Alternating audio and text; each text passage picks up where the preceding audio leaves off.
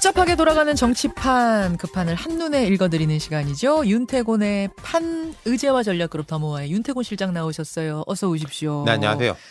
이제 내일 모레면 정말 추석 네. 연휴 시작이에요. 그러니까 보통 여의도에서는 이제 추석 뭐 설 이렇게 되면은 아 민심은 어디로 갈 것이냐, 밥상머리 민심은 이번에 어떨 것이냐 이런 얘기들 많이 하는데 실장님 은 어떻게 느끼세요? 저는? 몇 년 전부터 일관되게 이야기하는 게요. 옛, 점점 떨어지고 있다. 이른바 뭐 민족의 대이동 요즘 이런 말 잘 안 쓰잖아요. 잘안 쓰죠. 예. 예. 그러니까 이제 과거에는 1년에 두 번 추석하고 설에는 막 이제 수천만 명이 이동을 하면서 음.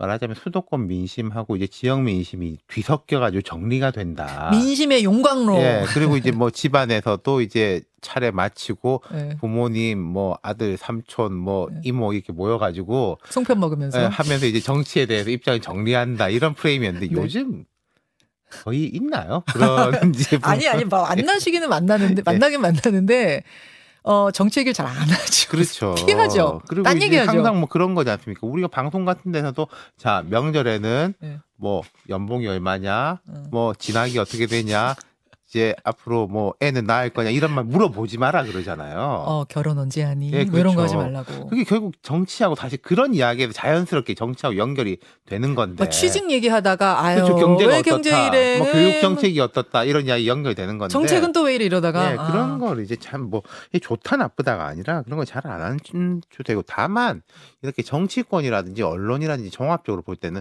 쉼표가 한번 찍히면서 정리를 한번 해보는 거죠. 아, 아. 추석하고 설이라는 게 이제 여름 지나서 가을 넘어갈 때고 설이라는 건 보통 1월에서 2월이지 않습니까? 예. 신년 분위기를 보는 거잖아요. 그런 정도의 의미는 여전히 있겠죠. 그러니까 뭐 식구들끼리 얘기하면서 뭐가 어떻게 된다기보다는 다들 쉬면서 뭐 라디오도 듣고 TV도 그렇죠. 보고 유튜브도 보고 네, 하면서 언론하고 정치권에서도 음, 정리를 딱딱 해보는 이건도. 마찬가지인 게 이제 윤 대통령 지지율 지지부진했던 상황에서 뭔가 이제 좀 탈피하려고 안간힘을 쓰고 또 민주당은 이재명 지도 출범했고 음. 이런 부분에 대한 이제 정리는 이루어질 수 있겠죠. 그래서 뭐 정치권이 옛날만큼 민심의 용광로 뭐 이건 아니더라도 정치권이 신경을 쓸 수밖에 없는 것 네. 그렇죠. 같아요. 긴 연휴 앞두고는 늘 이번에도 그런 것 같고요. 알겠습니다. 그 뭐 정치권 이슈들에 대한 피로감이 요즘 높아가고 있다 이런 얘기들 하는데 일단 동의하세요? 그렇죠. 저도 사실 지난주에 한 이야기 뭐 그 전주에 한 이야기 다 똑같은 것 같고 오늘도 또 똑같은 이야기 하는 것 같고 그러니까 국민들도 필요하시겠죠.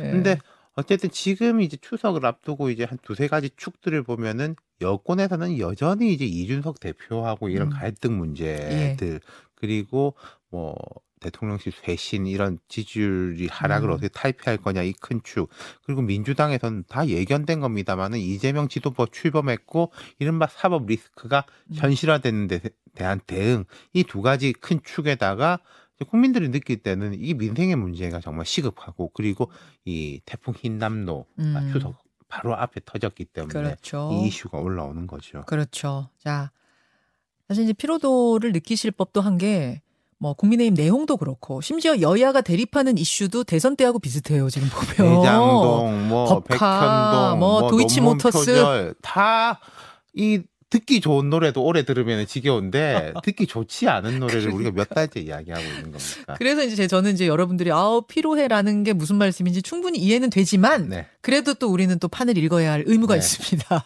국민의힘 판부터 읽어보지요. 오늘이나 내일 중으로 새로운 비대위원장, 그러니까 새로운 비대위의 새로운 비대위원장을 발표한다 그러는데 네. 유력한 카드였던 주호영 비대위원장은 일단 스스로 안 하겠다는 네. 기자회견을 새술은 세부대 이러면서 안 하겠다고 했는데 요 행간은 어떻게 읽으세요?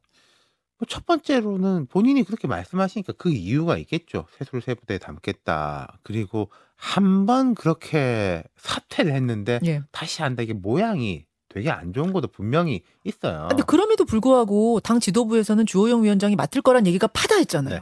근데 제가 한 가지 더 보는 건 이런 건 있습니다. 주호영 위원장이 그 지난번에 비대위원장 될 때 또 뭐 한 달짜리다 두 달짜리다 이런 이야기 나왔을 때 주호영 그 당시 비대위원장이 그러려면은 전당대 준비위원회를 꾸리지 왜 음. 비대위를 그런 얘기 꾸리냐라는. 이야기를 한 적이 있죠. 예. 그러니까 이런 전준희식의 비대위는 하지 않겠다라는 음. 뜻이었는데 참 그거랑도 연결이 되는 거 아닌가? 지금 이 두 번째 비대위가 출범하면은 아무래도 그 동력이 좀 떨어질 수밖에 없는 거잖아요. 말 음. 그대로 관리형이니까 그렇죠. 그런 부분이라면은 내가 이렇게까지 뭐 체면을 구기면서 한 번 더 할 필요가 있나 그런 아. 생각했을 수도 있겠다. 그러니까 싶네요. 주호영 위원장은 사실 관리형 플러스 혁신형을 그렇죠. 원했는데 이야기가 있었죠. 지금 분위기는 거의 그냥 조기 전대 관리형인 네. 게 확실해 보이니까 네. 고사했을 수 있다. 한쪽에서는 이런 얘기도 해요. 분명히 이준석 대표가 또 가처분 걸 텐데 인용이 그렇죠. 될 가능성도 주호영 위원장 그러니까 생각한 거 아니냐? 제 이건 뭐 제 머릿속의 생각입니다만은 우리가 high risk high return이라고 하잖아요. 네.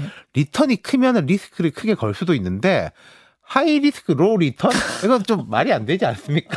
고 위험인데 그렇죠. 어, 얻을 수 있는 수익은 지금 낮을 가능성이 네. 크면 굳이 그렇죠. 굳이란 생각을 했을 것이다. 네. 그래서 이제 떠오르는 인물이 어제부터 막 소문이 도는 사람은 박주선 전 국회 부의장. 네. 유력한 거 맞아요?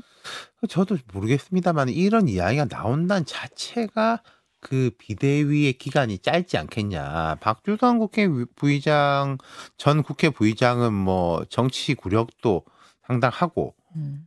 또 경험도 많고 음흠. 윤 대통령하고 교분도 깊고 음. 그러한 인물이지만은 사실 민주당 출신 정치인이잖아요. 그렇죠. 이 보수 진영에 별 기반은 없는 분이지 않습니까? 뿌리가 깊지 않죠. 예. 그렇다고 해서 이제 김종인 전 위원장 같은 그런 캐릭터도 아니고 아니죠. 그렇기 때문에 만약에 이분이 비대위원장이 된다면은 뭔가 당을 장악해가지고 오래 간다라고 상상하기는 우리가 힘들죠. 힘들죠. 그냥 조금 안정적으로 음. 이렇게 끌고 가서 이제 다음 바톤을 넘겨주는 그런 역할을 하지 않겠냐. 그러니까 박주선이기 아. 때문에 그런 컨셉인지 그런 컨셉이기 이 때문에, 박주선인지는 박주선인지. 제가 모르겠습니다만은 그런 방향으로 가는 것 같네요. 어, 맞는 말이네요. 아니, 박주선 전 국회 부의장이 위원장을 맡는데 막 혁신의 칼을 휘두를 거다 이런 거 상상하기 어렵고 그렇죠. 오래 할 거다 이런 거 상상하기 어렵고 어느 계파에 속했어? 이거 따질 필요도 없고. 그러니까 이분 같은 경우에는 장악력은 약하겠지만은 두루두루 볼 때, 아, 저 사람은 이쪽 편 아니야, 저쪽 편 아니야라는 건 또 약하지 않겠습니까? 그렇죠. 이토가 뭐 약할 수도 있겠죠. 음. 그러면 윤 대통령 의중이 들어간 거라고 보세요?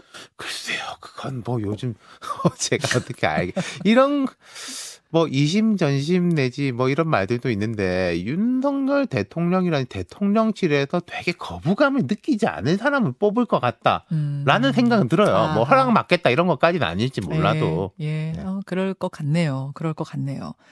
사실은 지금 이제 국민의힘에서 또 하나 막 이야기가 올라오는 것이 신윤회관 얘기가 막 올라와요. 그러니까 장재원, 권성동 이른바 주류 윤회관, 핵심 윤회관들이 스스로 물러나겠다. 또 권성동 원내대표 같은 경우도 비대위 꾸려지고 나면 나 그만두겠다 얘기한 상황이니까 네. 그럼 이 빈자리를 누가 채울 것이냐? 신윤회관들이 떠오를 것이다. 초재선이다. 그리고 그들을 지휘하는 신윤회관은 뭐 윤상현 의원이 될 거다 이런 얘기를 이준석 참, 이 대표도 하고 네. 윤핵관이라 프레임이 참 웃기긴 한데 어느 정부나 이렇게 핵심 코어 그룹은 있는 거죠. 음. 뭐 예컨대 대통령이 됐건 지도부가 됐건 1차적으로 의논하는 뭔가 그룹은 있고 또 2차적으로 의논하는 그룹이 있, 는 거니까 그게 뭐 누군지는 모르겠지만 항상 있을 수밖에 없는 것인데 네. 그리고 또 권력은 진공이 없다라는 말이 있거든요. 누군가는 그 자리를 채워야 돼요. 진공이 없어요. 예, 잘하든지 못하든지 간에 이제 그 자리에 있어야 되는 건 예. 거죠. 그런데 음 이런 생각은 들어요. 그러니까 그 이른바 윤핵관이라 불렀던 분들도 그 정치력이라든지 이런 것이 그러니까 음 옳은 방향이냐 틀린 방향이냐도 있는 것이고 잘하느냐 못하느냐 노회하게 이렇게 음. 하느냐 못하느냐도 있는데 그게 부족했다는 평가들이 꽤 있었던 것인데 그렇죠. 초재선 그룹으로서 이게 국정 운영을 뭐 집단적으로 이분들이 이제 핵심 역할을 할 것이다. 그거는 조금 잘 모르겠어요. 제가 생각할 때는. 근데 이거는 제가 이제 이준석 네, 네. 대표의 되게 거긴 조금 비판적인 시각입니다만 음. 조금 공감 가는 게 있어요. 그분들이 이게 동력으로서의 역할은 될 수 있겠지만은 음. 실제 컨트롤 타워로서 집단적 컨트롤 타워다 글쎄요. 그런 건 제가 본 적이 없거든요. 그리하여 컨트롤 타워 역할을 하는 신윤핵관으로 윤상현 의원이 등장할 거다. 등장했다. 요 론에 대해서는 어떻게 보세요? 그러니까 그 제가 인터뷰를 자세히 보니까 자 이른바 윤핵관이 빠지고 뭐 친박 이런 예- 친박 사람들도 이제 좀 중시될 거다 이런 보도가 있는데 그 사람들 중에서는 전략적 사고를 가진 사람은 내가 볼 때 윤상현밖에 없다라는 음, 음. 식의 이제 논리였어요. 음. 저도 상당히 이제 거긴 공감을 하는데 어.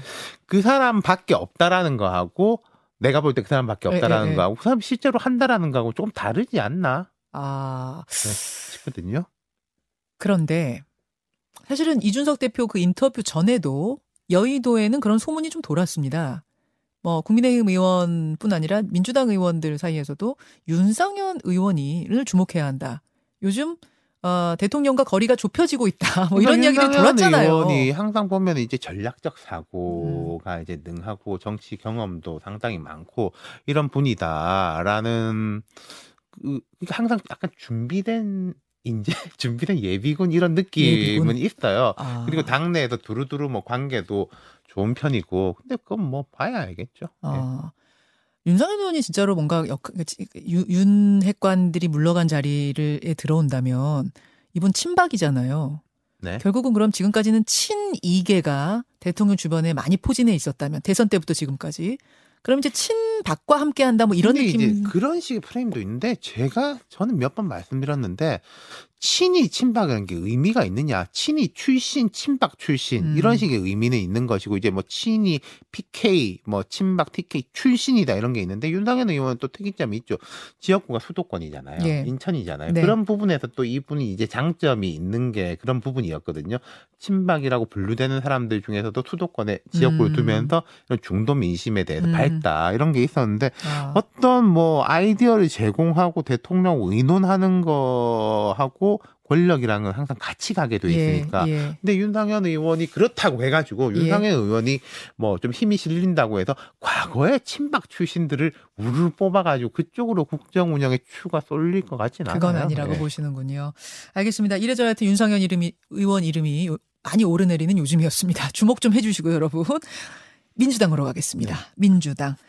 민주당이 굉장히 분주한 한 주를 보냈죠. 어, 이재명 대표 검찰 소환 통보 이후에 의총을 열었고 거기에서 결국 불출석, 그다음에 김건희 여사 특검 뭐 이런 걸 당론으로 정하기로 네. 하는 이 행보들은 어떻게 보세요?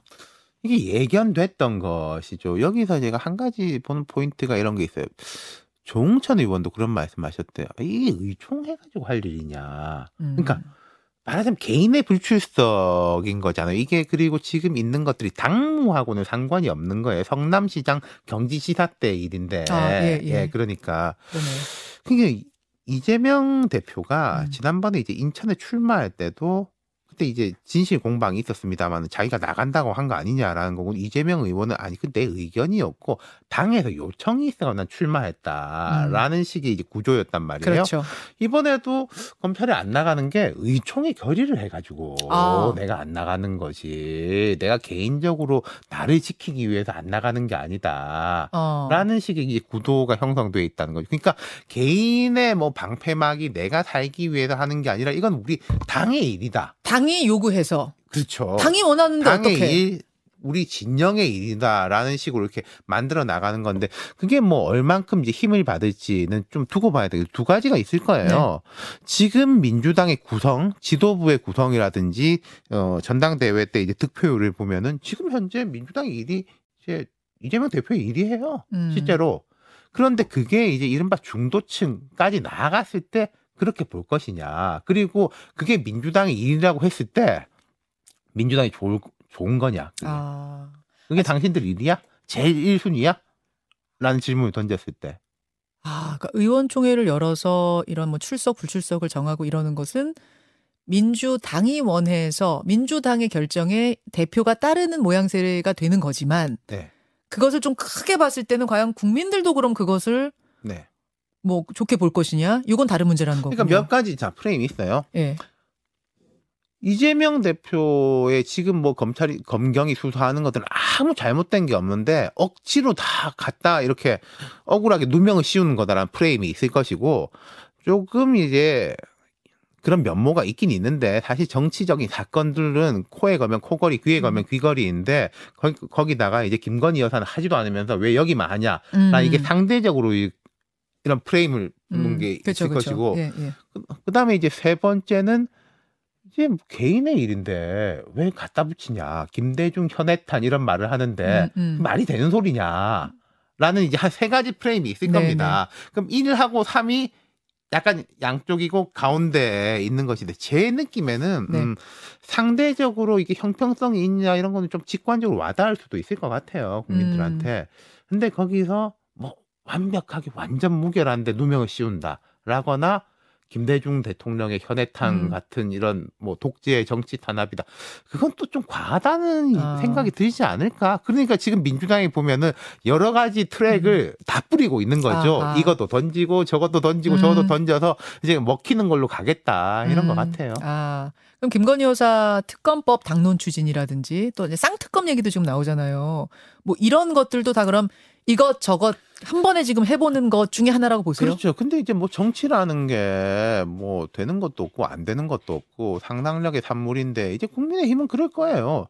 그게 이거랑 도대체 무슨 상관이냐. 음, 그건 그거고 이건 이거고. 그건 이게 무슨 얘기예요? 그건 그건 아니 얘기예요. 김건희 여사는 김건희 아, 예. 여사인 거고 여기는 여긴 거지. 국민의힘은 그렇게 얘기하겠죠. 예, 뭐 예를 들어서 과거에 어떤 정치적인 큰 사건을 보면은 어떤 사건에 뭐 부산의 LCT 같은 경우에 과거 특검 이야기 나올 때 여당도 걸려 있고 야당도 걸려 있으니까 네. 한 번에 특검을 해가지고 음. 하자라는 건 이게 논리적인 말이 되는데 음. 이건 각각 따로다. 아 이재명 대표 건 이재명 대표 건이고 네. 김건희 여사 건은 김건희 여사 건인데 네. 그걸 어떻게 같이 묶냐? 그렇죠. 그렇게 이제 받아치고 있는데 근데 직관적으로 볼 때는 그런 면도 있단 말이에요. 분명히 국민들 또볼 때는 면. 어. 그래서 제가 볼 때는 국민의힘 입장에서 예를 들어 가지고 예. 특별감찰관이라든지 네. 이런 부분을 하면은 조금 잘라낼 수 있을 거예요. 음, 음. 그것도 또 특별감찰관이 들어온다고 해가지고 또 다른 이야기지만은 음. 우리가 이 부분은 이렇게 합니다라고 하면은 자르는 효과가 있을 것인데 뭐 특별 감찰관 같은 음. 것도 안 하고 하면은 결국 민주당의 그런 주장은 계속 불씨가 살아있는 그렇죠. 거겠죠. 그렇죠. 지금 뭐 대통령실 안에 특별 감찰관도 없고 민정수석실도 네. 없고 그런 상황에서 김건희 여사 의혹은 계속 뭐가 터지는 상황. 근데 뭔가 또렷한 해명도 없는 상황. 뭐 이런 거라면은 그러면은 민주당은 계속 맞불 작전 비슷하게 이런 특, 특검이라든지 국정조사라든지 이 이슈들을 계속 키우는 상황이 될 수밖에 없는 거 아닌가요? 뭐 태풍 흰남도 이렇게 올라왔습니다만 우리 뭐 그런 이야기 하잖아요. 열대성 고기압에서 바다 물은 이제 뜨겁고 위에 공기는 차가우면 계속 태풍의 에너지가 공급된다. 지금 김건희 여사한테 되는 것들은 다 과거 일들이에요. 사실은 음. 뭐 논문 문제라든지 뭐 근데 지금 이런 저런 뭐 이야기들이 나오면은 그게 과거 일들한테 에너지를 계속 넣는다는 거죠. 아, 아. 지금 아무 일도 없으면은 그 과거 일인데 아, 그럼 그럴 다 끝난 거 텐데. 아니야?라고 되는 건데 아니 지금 계속 이 문제가 발생하는데. 그러면은 아. 과거 거도 봐야지 이렇게 되는 거죠. 알겠습니다. 알겠습니다. 박지원 전 국정원장은 영수회담하면 다 해결된다 이렇게 주장하시던데. 저는 그건 잘 모르겠습니다. 영수회담이란 이야기는 항상 뭐 야당 대표가 생길 때마다 나오는 건데 영 뭐 요즘 영수회담이란 말잘안 쓰기도 하는데 자 영수회담이 이루어진다 우리 한번 가정해 보죠. 음. 그러면은 거기서 뭔가 결과가 나와야 될 거 아니에요. 싸우고 헤어질 수는 아. 없는 거 아니겠습니까? 그렇다면 그 전에 어느 정도 수준까지 합의를 볼 거냐 이런 게 있습니다. 자 실무자들끼리 막 논의를 해요. 예, 예. 그럼 이까지 이렇게 우리가 합의를 봤으니까 위에 이제 말하자면은 보스들이 여기 에 이제 도장 찍고 사진 찍게 만들어 놓자가 예, 예. 있을 것이고 이건 우리끼리 정리가 안 되니까 이건 위로 올려가지고 두 사람이 합의를 보게 하자 라는 그 나눔에 대한 합의도 있어야 되는 거잖아요. 음. 지금 그게 별로 진행될 가능성이 없어 보인다. 그거 없는 영수회담은 사실상. 어렵다. 그럼 만약에 두 사람이 만나고 다 해결하세요. 라고 하는 건 되게 무책임한 거죠. 정치적으로 볼 때. 예. 여기까지 이번 주에 판 윤태곤 실장 고생하셨습니다. 감사합니다. 김현정의 뉴스쇼는 시청자 여러분의 참여를 기다립니다. 구독과 좋아요, 댓글 잊지 않으셨죠? 알림 설정을 해두시면 평일 아침 7시 20분 실시간 라이브도 참여하실 수 있습니다.